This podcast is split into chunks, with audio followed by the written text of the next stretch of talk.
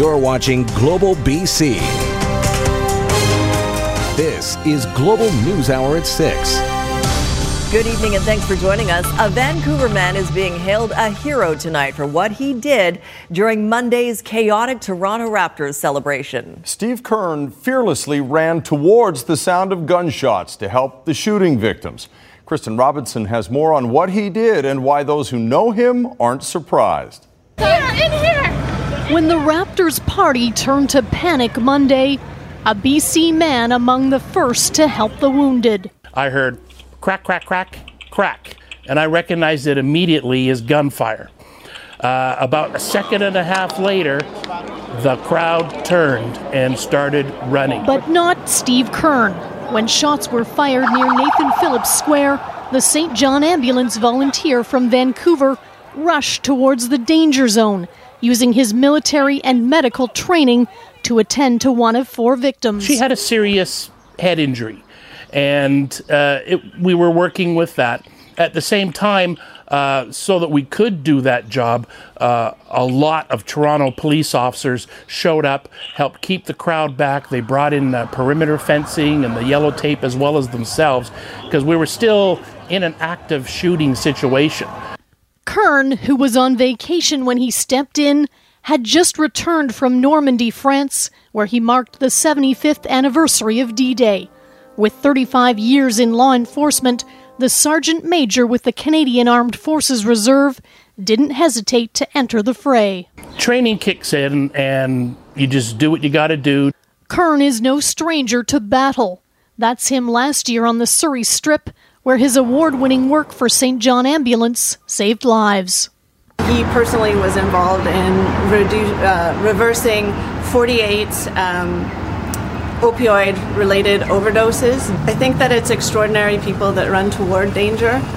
After his emergency stint in Toronto, Kern's next stop, Ottawa, where he'll be appointed to the Order of St. John on Saturday, a dedication to duty that Kern says comes naturally. It's We the North, uh, St. John Ambulance training and volunteers, a Canadian Armed Forces member, um, and just being a Canadian doing the right thing. Kristen Robinson, Global News. Good for him. Well, more reaction today over Ottawa's controversial second approval of the Trans Mountain Pipeline expansion project. Politicians on all sides are weighing into the debate. But as Richard Zussman reports, while the Prime Minister vows this time there's no stopping it, others are expressing skepticism. Well, good morning. It's a full court press. Federal ministers spreading out across the country to sell their pipeline approval. This is really about Canada being able to get full value for its resources. We are looking forward to getting this completed. But others aren't so sure. Federal Conservative leader Andrew Scheer rolling out his much anticipated climate plan on Wednesday. He says the Liberals keep approving the project without actually moving forward while attacking the current carbon tax as a way to address the larger issue of climate change. Canada will not make a meaningful contribution to fighting climate change by focusing only on our own emissions. We must look beyond our borders. Pipelines, climate change, and the environment all shaping up to be major issues for this fall's election. And with the charged up campaign already underway, the Liberals are having a hard time finding allies to be clear, uh, this is not a pipeline that I think that uh, Canada should should own. Trans Mountain hopes to have shovels in the ground by September and oil through a new pipeline by 2022. But lawyers aren't so sure that deadline's realistic, considering the new approval may not withstand legal scrutiny. We have the benefit of history here, and, and as we've seen in the last time around, that's exactly what happened. Uh, the legal challenges stopped the project dead in its tracks.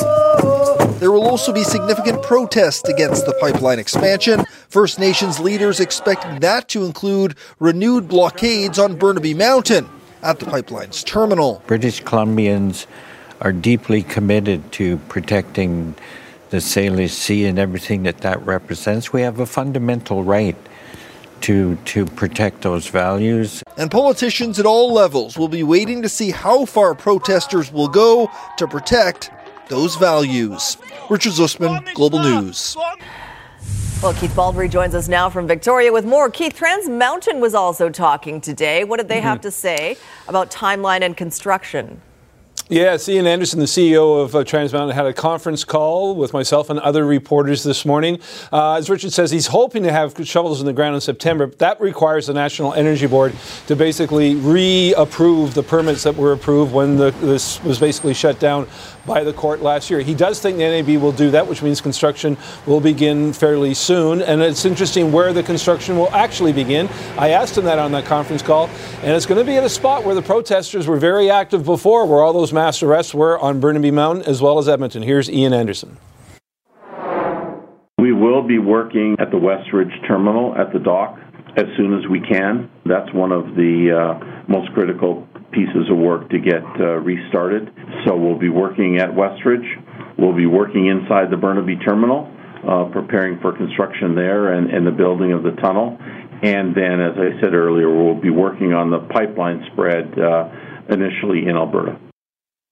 So it'll be interesting if those protests materialize, and they certainly will. But will they, to the same degree a lot of people have predicted before, if the First Nations consortiums that I talked about last night, Iron Coalition, Project Reconciliation, if they take control of the pipeline as a majority or even as a minority equity holder, that's a game changer and may mute the ability of protesters to basically wage a war against First Nations, arguing that they are engaged in self determination. Those talks are continuing. I have a feeling that First Nations are going to be owning this pipeline. All right, thanks for that, Keith Baldry in Victoria. Happening now, air tankers have been called in to help put out a wildfire burning near Port Mellon along Howe Sound. The BC Wildfire Service says two air tankers, along with four choppers, are working with a pair of initial attack crews on the ground. It's believed the fire was started by a blown BC Hydro transformer around noon today. Right now, the fire is about two hectares and is burning out of control in an industrial area about three kilometers south of Port Mellon. At this point, though, no structures are threatened. An unsettling sight for residents of a Burnaby neighborhood this morning. The emergency response team was called out to a home near Duthie Avenue and Ridge Road. Police say they were executing a search warrant in relation to an ongoing break and enter investigation. It's not known if any arrests were made. The BC Teachers Federation and the school employees have agreed to mediation in an effort to move contract talks forward. Class size and composition are the main sticking points of negotiations, which have been ongoing since April. The BC Teachers contract expires at the end of June. The Labor Relations Board appointing David Schaub to mediate the process. I think that's a hopeful sign uh, that both parties uh, are looking forward to having some assistance at the bargaining table. Uh, both parties are saying that they'd like to get a deal done soon, if not by uh, the end of June, uh, sometime early in the summer. And uh, we're on a course to do that now.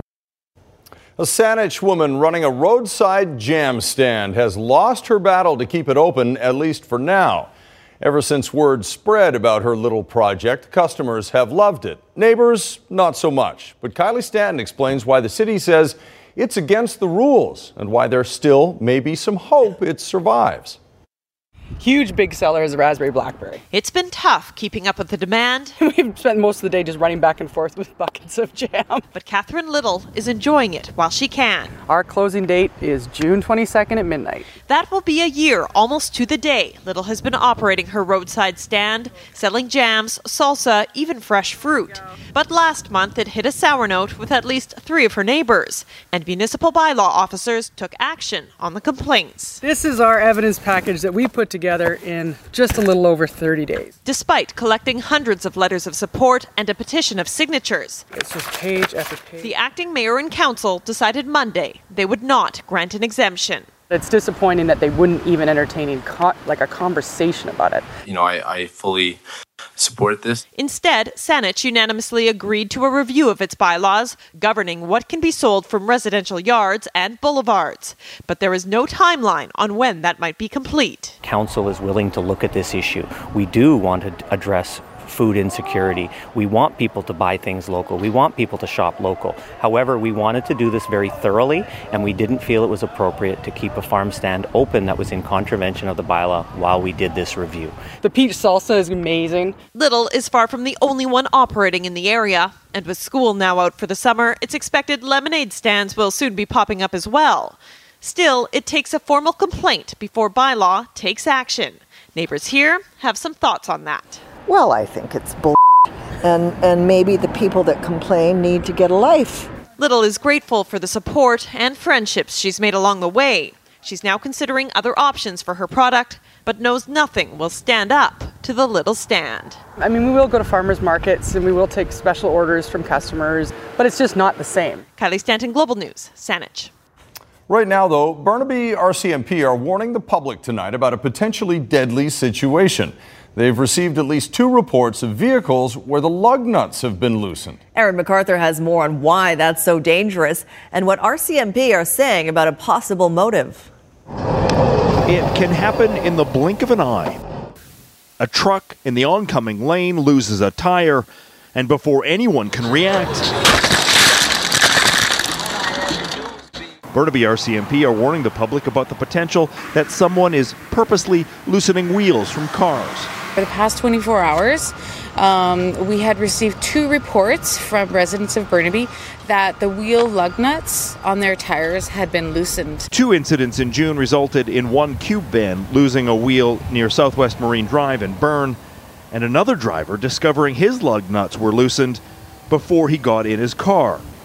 At this point, Burnaby RCMP don't know what's going on or if there are more cases to report. There's no indication why somebody is doing this, whether there it was an interrupted, uh, maybe somebody's trying to steal the tires and it was interrupted, or whether it's a prank. We, we don't know at this point. Aside from mechanical mishaps like this one in Coquitlam, purposefully loosening lug nuts is not unheard of. In the Okanagan last month, several people complained of similar incidents of mischief. This is something just to see what kind of destruction and mayhem you can do. No one has been hurt so far, but it is easy to see how dangerous this crime can become.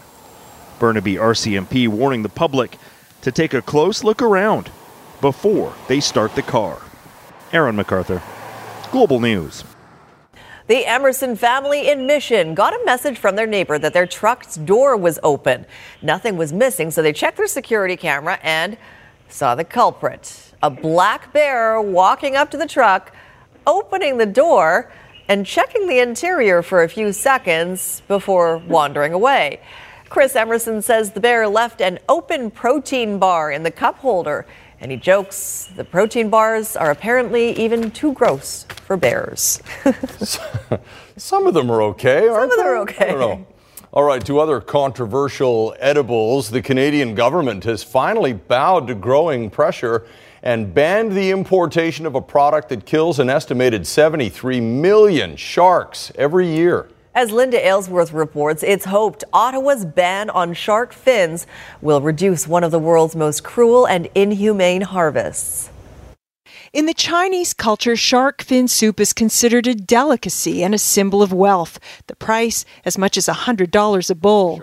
But its environmental cost is much higher. The practice is endangering many species on the planet. So it's a real problem because we're losing top predators like sharks at, a, at an alarming rate. The practice is called finning, a harvesting technique that involves the removal of fins from living sharks, then tossing them back to die. While Canada does not allow the barbaric practice, it does allow the fins into the country. Member of Parliament Fin Donnelly first introduced a bill to stop the importation of shark fins six years ago. Since I first introduced uh, a shark fin ban bill back in 2013, we've lost almost a billion sharks. In frustration, people like Kendra Luco pressured their communities to ban the sale of shark fins. So I think a lot of the municipalities try to take it into their own hands and maybe show that we all support it and we all want something done. Her community of Delta only recently came on board, while many more continue to refuse to ban the unsustainable product. But now their inaction no longer matters because the federal government recently announced a countrywide ban on the import of shark fins. All those municipalities and local governments that were still fighting against it and didn't want to put anything through, they don't have a choice anymore. This amendment to the Fisheries Act means Canada will no longer be the leading importer of shark fins outside of Asia. Instead, we'll be a leader in another way. Canada is the first country to ban the importation and export of shark fins. I don't even have the words to describe how happy I am that this went through. Like, we made history yesterday, so I hope other countries follow us. Linda Aylesworth, Global News. An Okanagan man has a survivor story to tell that he hopes might save someone's life down the road. He's just out of hospital after an ordeal he says should serve as a reminder to everyone to watch for wildlife on BC highways. Be careful of nature. Wildlife is extremely dangerous. The fact that Jesse Bugeaud is alive and walking defies the odds. The Greenwood man was involved in a serious motorcycle crash involving deer a little more than two weeks ago at this very spot on Highway 33 at Rock Creek, right in front of this Watch for Wildlife sign. And within a split second, five deer jumped out onto the highway. And they occupied both the lanes, and one deer landed right in front of my wheel. And he got sucked in underneath, and uh, I cut him in half and I went flying. Bugeaud landed on the side of the highway. His injuries read like a grocery list. Broke my shoulder, my collarbone, shoulder blade, and three ribs. And shattered my left wrist when I hit the ground the first blow. I fractured my pelvis. Bugeaud has become a stat where, on average, more than 10,000 wildlife vehicle collisions occur every year in this province, resulting in approximately 570 personal injuries and three fatalities. It's where the skid mark came, the bike came to a stop here, just right on the edge. Bugeaud says he's going public to reach out to other motorcyclists. To raise awareness to other motorcycle riders to watch out for wildlife. To add insult to injury, Bugeaud says he was given a speeding ticket after he was released from hospital. Why would you give someone who just about died a speeding ticket? I'm lucky to be alive. Like, sure, here's a fine for being alive. Thanks. Kelly Hayes, Global News, Rock Creek. Some tense moments today after a train derails in Nevada, leaving several cars crumpled on the tracks. The biggest concern the train's cargo. Turns out it was carrying weapons, ammunition, and other potentially explosive substances. When emergency teams reached the wreckage, smoke and a white powder could be seen billowing from the train. Loaded with military munitions, including hand grenades and small arms, the interstate was shut down, the public ordered to stay away. More than 20 cars flew off the tracks near Elko, Nevada. Officials confirming aluminum oxide was also aboard. Ammunition explosives or at the back of the train. With hazmat teams responding, the local sheriff says a decontamination process is underway, but there's no threat to the public. It's believed the weapons loaded onto the train were not in the cars that overturned. There are protocols that the railroads follow for the proper placement of, of such da- dangerous commodities. After fearing the worst, authorities shut down part of Interstate 80, not far from the city of Wells. With no confirmation on what caused the crash, tonight officials say they dodged a bullet after a train carrying high grade weapons overturned. Miguel Almaguer, NBC News. The former leader of a New York organization claiming to be a self help group has been convicted of turning women into sex slaves. Prosecutors say the group called NXIVM was more like a cult, and that founder Keith Raniere brainwashed women, branded them with his initials, and forced them to have sex with him. After a seven week trial, a jury convicted Raniere of racketeering, sex trafficking, child pornography, and other crimes. The jury rejecting his claims that he had no criminal intent and his encounters with the women were consensual. Over the last seven weeks, this trial has revealed that Raniere, who portrayed himself as a savant and a genius, was in fact a master manipulator, a con man, and the crime boss of a cult like organization involved in sex trafficking, child pornography, extortion, compelled abortions, branding, degradation, and humiliation. And I've been working for 10 years diligently to make sure, not just myself, but a bunch of us, to make sure that this day happened. And so it's justice for all of us that were duped by this, this entire gang of criminals. The United Nations says it is now clear that journalist Jamal Khashoggi was assassinated and possibly tortured by Saudi Arabian officials inside the Saudi consulate in Turkey. And its new report directly links the murder to a high profile member of the Saudi royal family. A United Nations report claims credible evidence links Saudi Arabia's crown prince to the death of Washington Post columnist Jamal Khashoggi. The people directly implicated in the murder reported to him.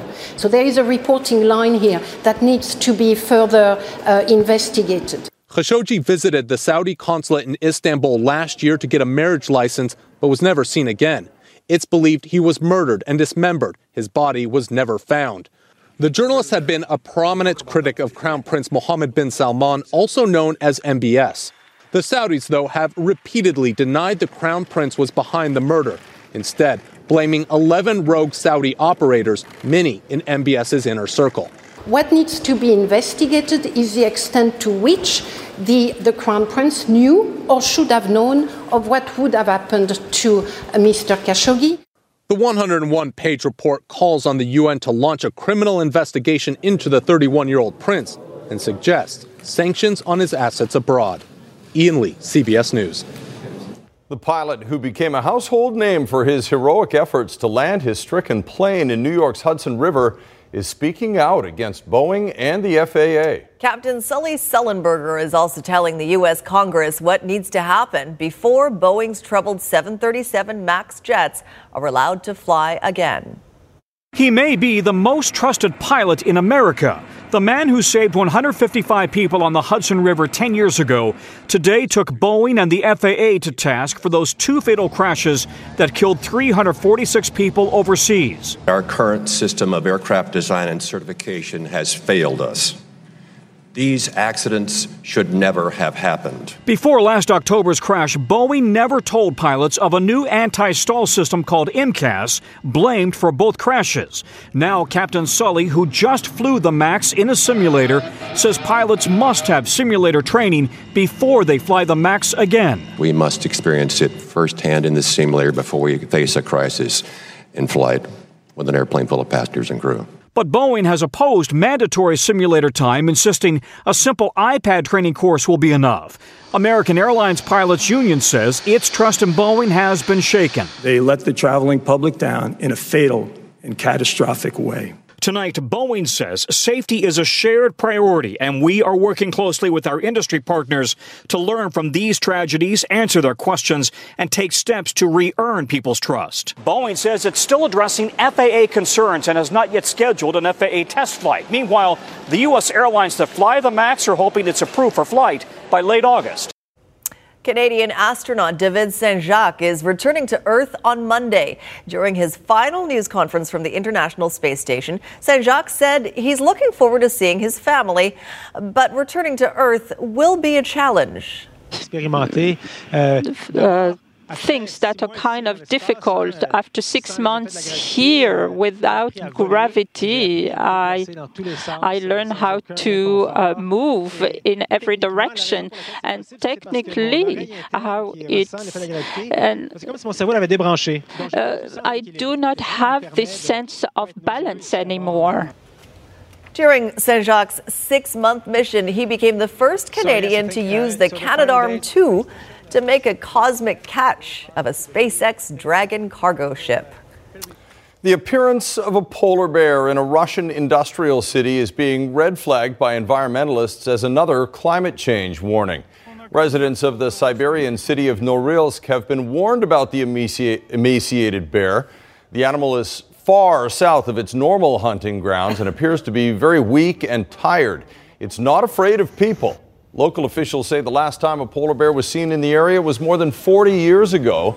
Environmentalists say animals are suffering from a shrinking hunting environment and receding ice as the Arctic gets warmer and some of them venture south in search of food.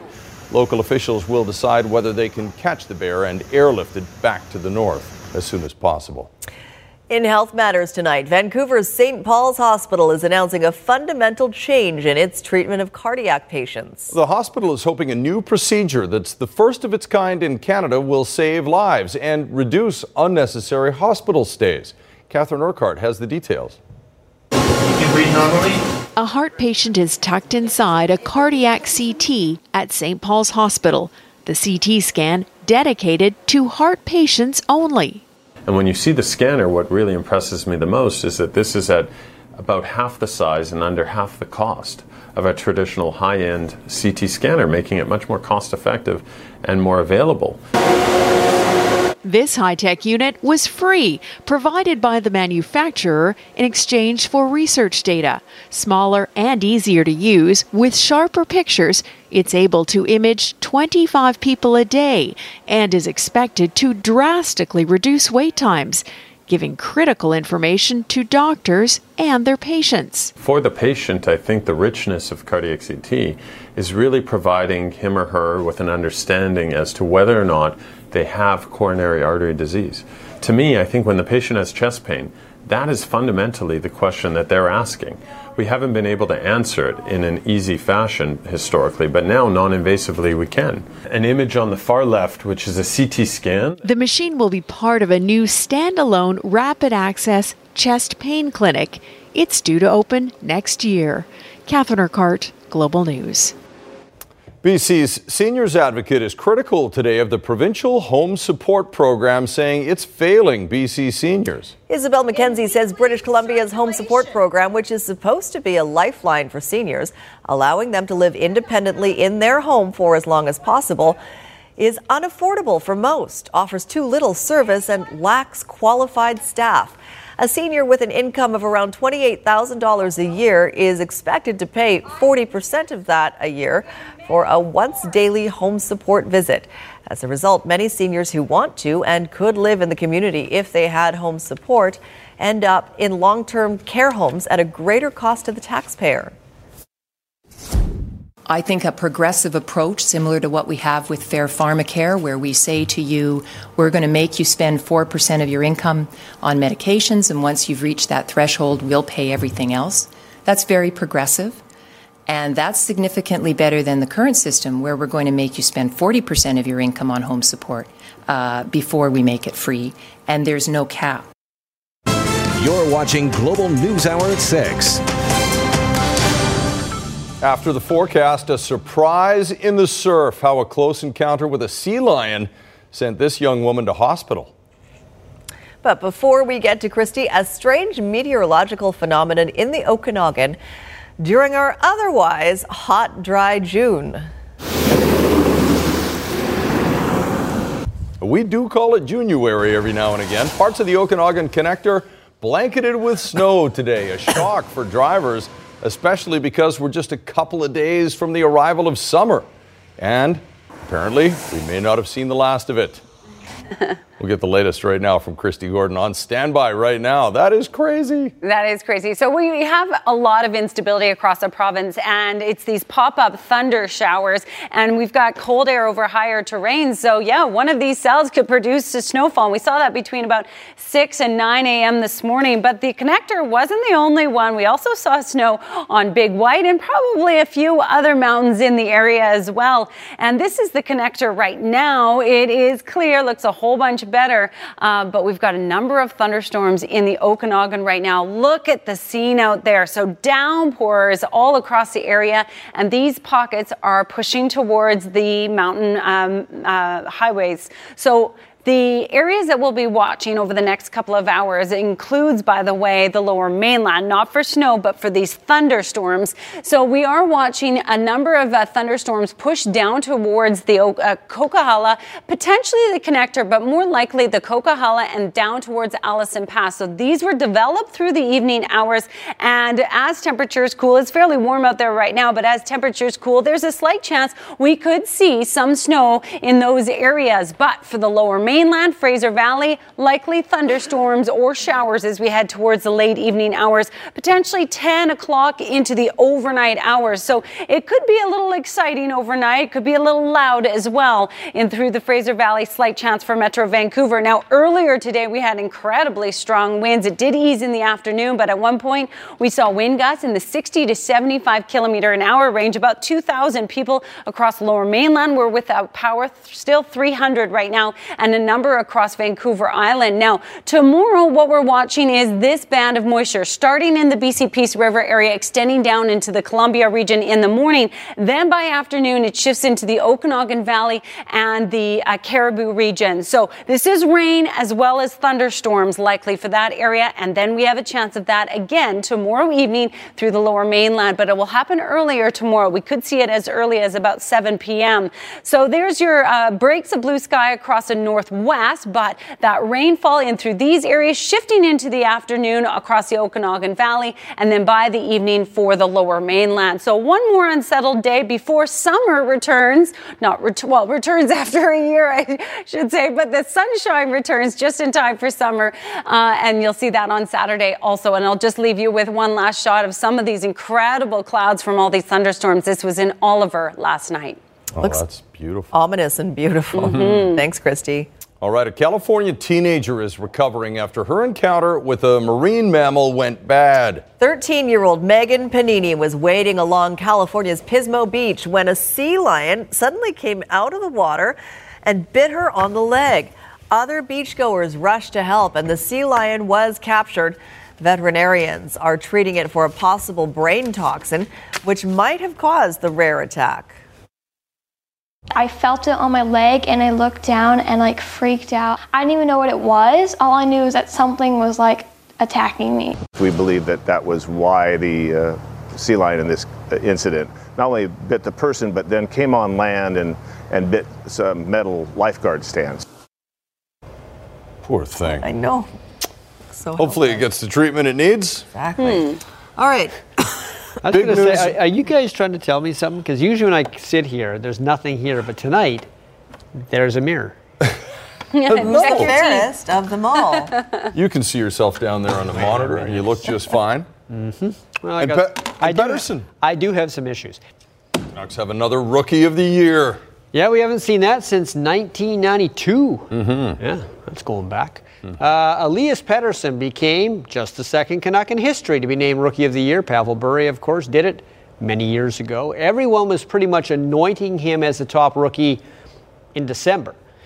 But he did tail off a bit in the last 20 games, and St. Louis goalie Jordan Binnington came on. But in the end, the vote wasn't close. As we said before the break, Pettersson had 88% of the first place votes. Now, the reason for that as we said yesterday, the voting is only for the regular season. If it had included the playoffs, then Binnington might have won the Calder Trophy. But it doesn't, and he didn't. Pettersson dominated rookie scoring. He made watching the Canucks this past season a lot more fun than it would have been had he not been here. And the Calder Memorial Trophy goes to Elias Pettersson. Thanks to everyone who voted for me. I'm pretty sure that included Jason Botchford, who recently passed away. Uh, Jason was a great supporter of the Vancouver media and a great man. Yes.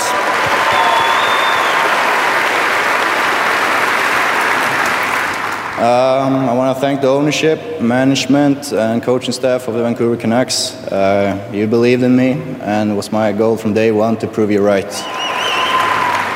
Uh, I want to thank the Canucks fans. Uh, you made me feel right, right at home from uh, game one, and it's so much fun to play in front of such passionate fans.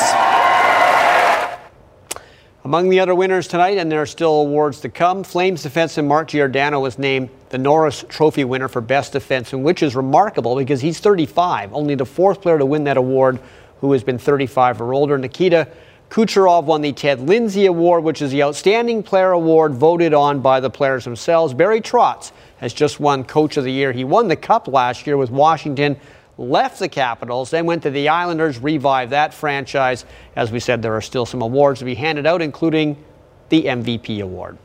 Uh, the on again, off again contract talks between the Canucks and Alex Edler appear to be very much on again. The stories say the Canucks are close with Edler on a three year deal. But if this deal goes through, one of the clauses is Vancouver can expose Alex Edler in the expansion draft when Seattle gets into the league and the expansion draft for them is held in June of 2021. Still, three years for a 33 year old injury plagued defenseman, I don't know. And while it's nice He can be put up in the expansion draft. One thing the Canucks cannot give this guy again is another no trade clause. Not at that age and not with that medical history. So tomorrow, the Harry Jerome track meet will be held at Swangard Stadium.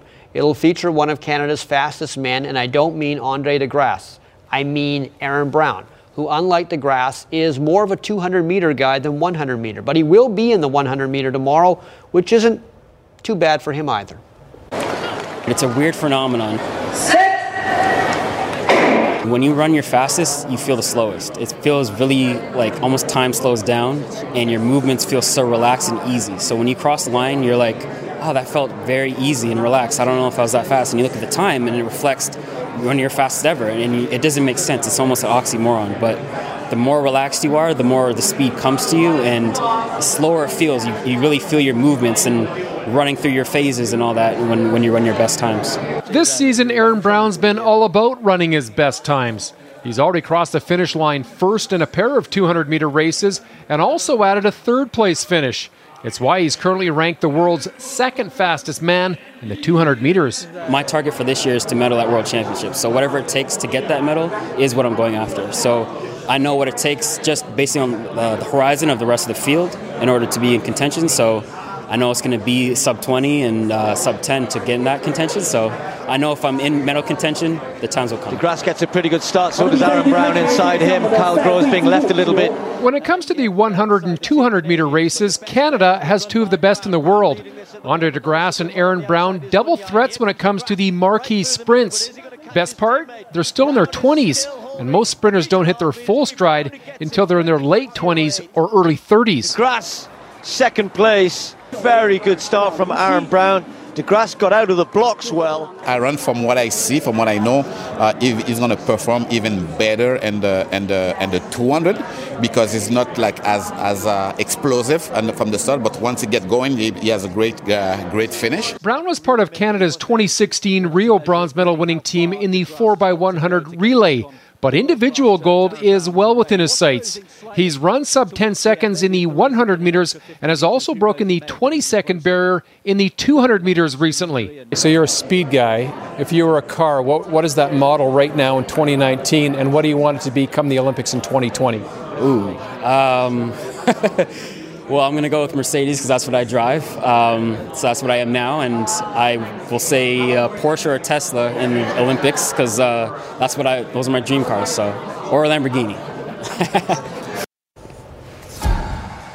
All right, Women's World Cup soccer, England, Japan. Now, this is a game Canada was watching closely because if Canada wins tomorrow against the Netherlands, the loser of this game will be Canada's opponent in the knockout round. So, Ellen White scores for England to give them a 1 0 lead, and then White would score again as England beats Japan 2 0. So if Canada beats the Dutch tomorrow, they'll win their group and they would play Japan in the first knockout game for the Canadians. Washington Nationals pitcher Max Scherzer is playing tonight despite doing this in batting practice yesterday. It was a bunt gone wrong. He broke his nose. Further proof why the American League does not make pitchers hit because sometimes they hit themselves. But he is pitching tonight and pitching rather well for Washington. But yikes. See, if he looked at this, he wouldn't look the same. Our last story tonight starts with a Minnesota mother who never forgot the first responder who came to her rescue when her daughter was having a seizure. Three years and one transplant surgery later, she's more than paid him back for his help. Have you heard the one about the angel who walked into a bar? So you were wearing this behind the bar? Yeah. That's how Bill Cox describes what happened to him when he needed a kidney transplant. And Becca Bundy showed up at the Viking Bar in the remote Iron Range of northern Minnesota. You know, he had his shirt on that said that he was in need of a kidney. And what sparked the interest was that he had his blood type on his shirt. I knew that my blood type matched his. Do you think it was destiny? I think so. Beck had seen Bill before because Bill is also a volunteer firefighter and was the first to arrive after she dialed 911 one night when daughter Hadley was seriously ill. Becca always wanted to pay it back. This was her chance. Hi, Bill. Doing okay. The kidney transplant went ever so smoothly. Gotcha. Nowadays, everyone's family. You calling Bill? Yeah. I just feel really blessed um, to be chosen to be on his journey. He's given me and my family so much. Likewise for Bill. So he carved Becca a wooden angel. She saved my life. You find it odd that all these angels are hanging around a bar? I don't think it's odd. I think angels are everywhere. We can all raise a glass to that. Kevin Tibbles, NBC News, Bear Lake, Minnesota. Ah, good. Wrap it up with a hug. Yeah, for sure. Right, final word on the weather and windy out there, Christy. Yes, not as bad now. I think the thing you need to watch out for this evening is thunderstorms, especially for those of you out in the Fraser Valley or if you're traveling east of Hope. Uh, tomorrow it'll settle down in the morning, but then we have a chance of showers, possible thunderstorms again tomorrow evening. Last full day of spring That's right. tomorrow. And then summer. All right, thanks very much for watching.